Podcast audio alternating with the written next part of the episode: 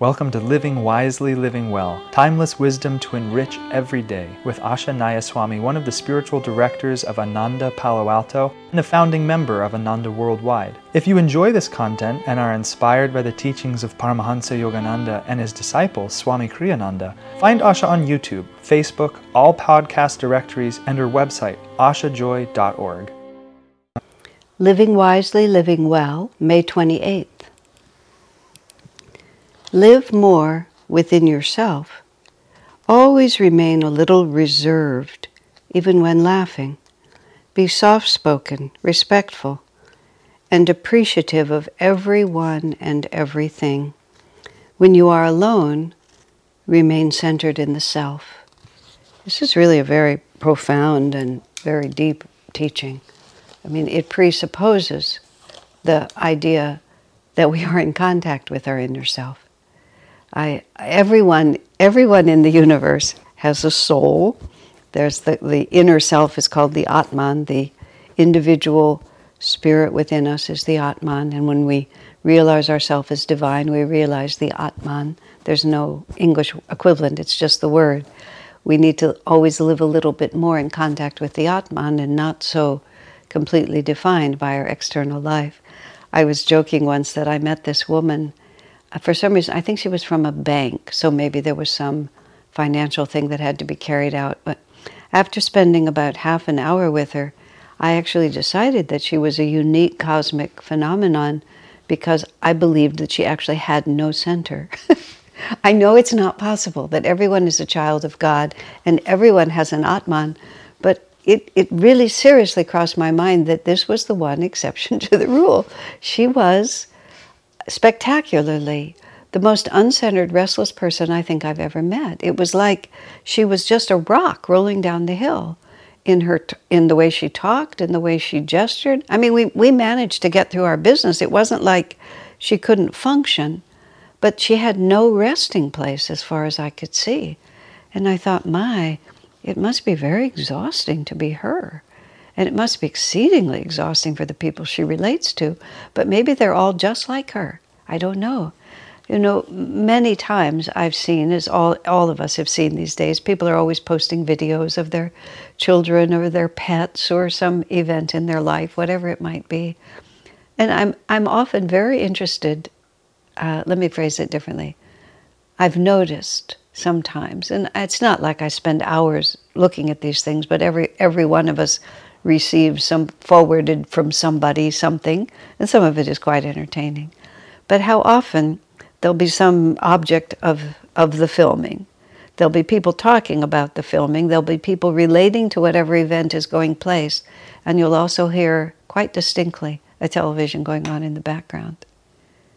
And you, you just think like how many sources of stimulation do people want at the same time? There'll just be a whole a dinner, a whole event, a whole conversation, somebody filming, somebody you know prompting a child to do something adorable simultaneously with the television program going on. How how many distractions can we have? I remember once I arriving in the Los Angeles airport. Um, my parents, when they were living, my, my parents' home was down there, and I would often fly down there to see them. So I went in and out of LA a number of times. And this must have been some transition because I remember coming out of the airport, but would think, wouldn't have been, just to be fair, it wasn't my parents because I would fly to the Ontario airport. So this was flying into LAX for other reasons because it was the big airport. Um, but I remember walking out and going to the island where I was going to pick up the taxi or the shuttle or whatever it was. And I just had the feeling that there was some kind of a, a screaming fight going on nearby. And I looked around, you know, to sort of like, why was nobody else responding to the, the violence which was clearly happening all around us? And I realized that between my two visits, somebody had installed a sound system in the ceiling of the, um, you know, just the open air thing that, that I was standing under. I'm standing on a sidewalk there's a ceiling above me so that the cars can come. And of course, I'm in the middle of a multi lane reality with all these buses and taxis coming and going and people doing like this. And then somebody thinks that we need a sound system above our heads in which they're going to play music. And the music chosen was very, very modern, which meant very dissonant, with very little melody, with a tremendously strong beat, and somebody screaming. But in all the chaos, all that really came through was just that there was somebody screaming, which is what had given me the impression that there was a violent event taking place. I'm actually not exaggerating. You might think I'm exaggerating, but I'm not. That's actually really what happened. I really thought somebody was having a, a, a, an emergency nearby. The calmness of everyone else was the clue that I was able to trace it to its source. It's like, how can people live without being able to rest within themselves? Well, the answer is very simple drinking, drug addiction, overeating, you know, um, incredible stress, stress related diseases, um, nervousness, divorces, anger. Uh, it just it just goes on and on, and it is because there's just so much noise going on, and we think we're having fun the more noise we're making. I'm going to just make one more complaint, then I'll go go on. Uh, some well-known restaurant opened in the local area, and a friend of mine who is not really part of my circle anymore because he had a he, he was impressed he was impressed by popular culture. He was infatuated with popular culture. And so he took some of us to this restaurant when it opened because it was a famous restaurant. We sat down we had our meal. It was impossible almost impossible to carry on a conversation because the room was so unspeakably noisy just everything echoed off the walls and the food was fine, but the atmosphere was unbearable. And as we were walking out, I said to our host, the man who'd taken us all there, I said, My goodness, you would have thought when they built that restaurant, they could have made the acoustics better. I said, They're going to have to remodel it to make the acoustics better. He just laughed at me. He said, Oh, they did that on purpose. He said, Because the noisier it is, the more people think it's fun and exciting. And I thought, oh my, our country is really, our culture is really heading in a very, very strange direction. The exact opposite to that. And also bear in mind, when people start drinking, this I was told, I didn't know this. People start drinking, it impairs your hearing. When you begin to get a little drunk, it impairs your hearing. And I don't know whether it makes you insensitive to your own voice or incapable of hearing the others. That's why, Eh, because I watched this also in the restaurant, like the you know the table next to us, as they finished their bottles of wine, the decibels of their conversation kept going up. And I was told it's because your hearing gets impaired when you get a little inebriated. People think of this as normal. Swami says, live more within yourself, always remain a little reserved even when you're laughing.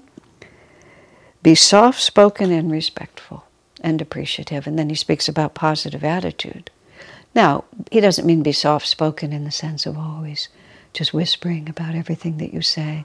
But what he's saying is don't make unnecessary noise. Don't just be raising your voice and being jocular and shouting across the room and slapping everyone on the back because you think that that, I don't know, makes you a better person in some way.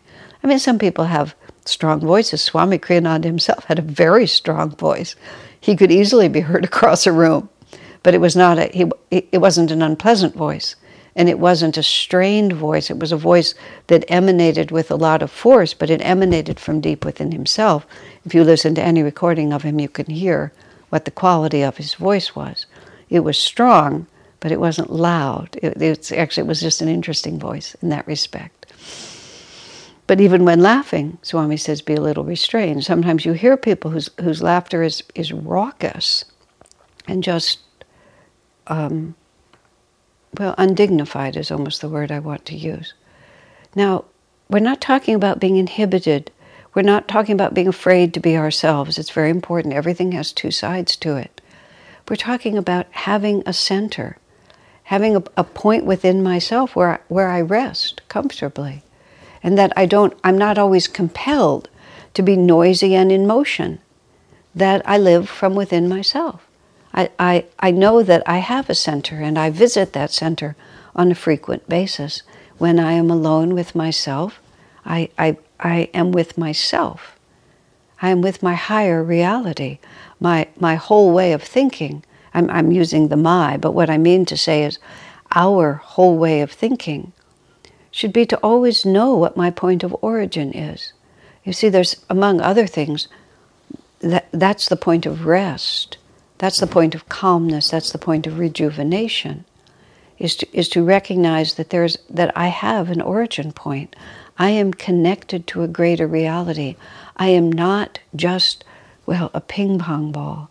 When I before I found the spiritual path, I was very energetic and my life was very active. But the way I described it was I, I described myself as the puck in the ice hockey game of life.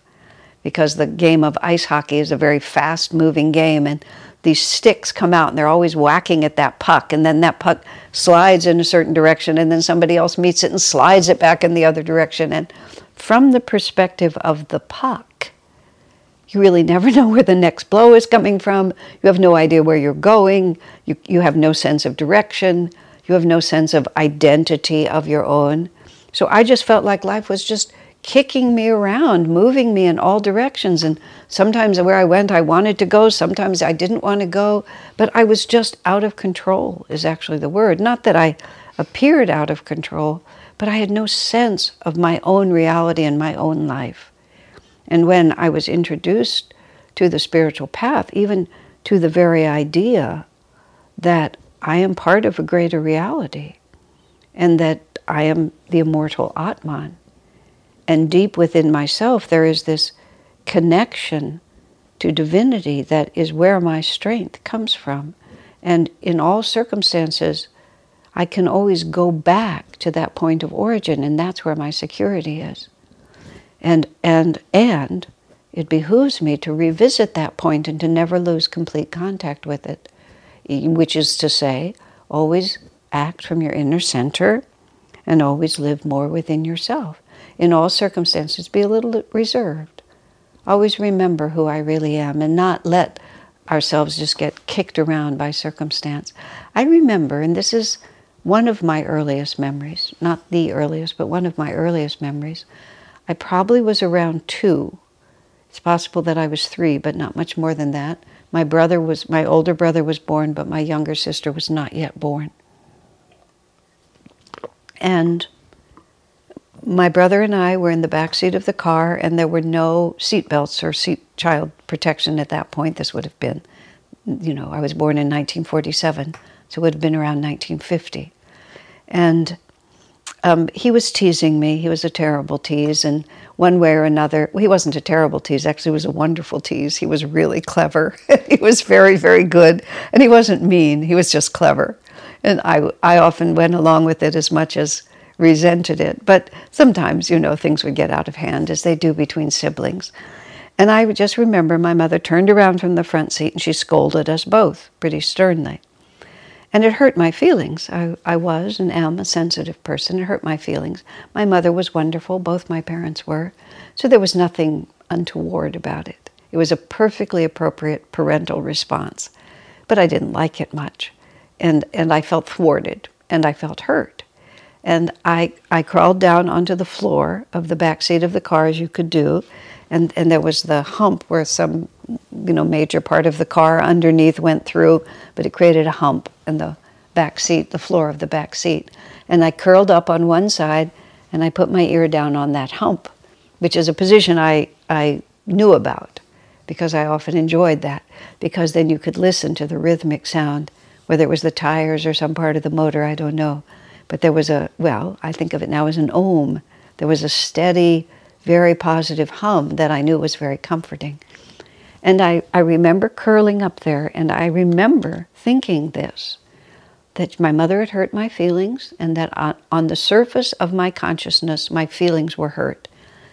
But I knew I, I had a place inside of me, and if I went into that place, um, everything would be just fine. Now, this was not dissociation. This was not denial. I have to, I have to say that because it wasn't.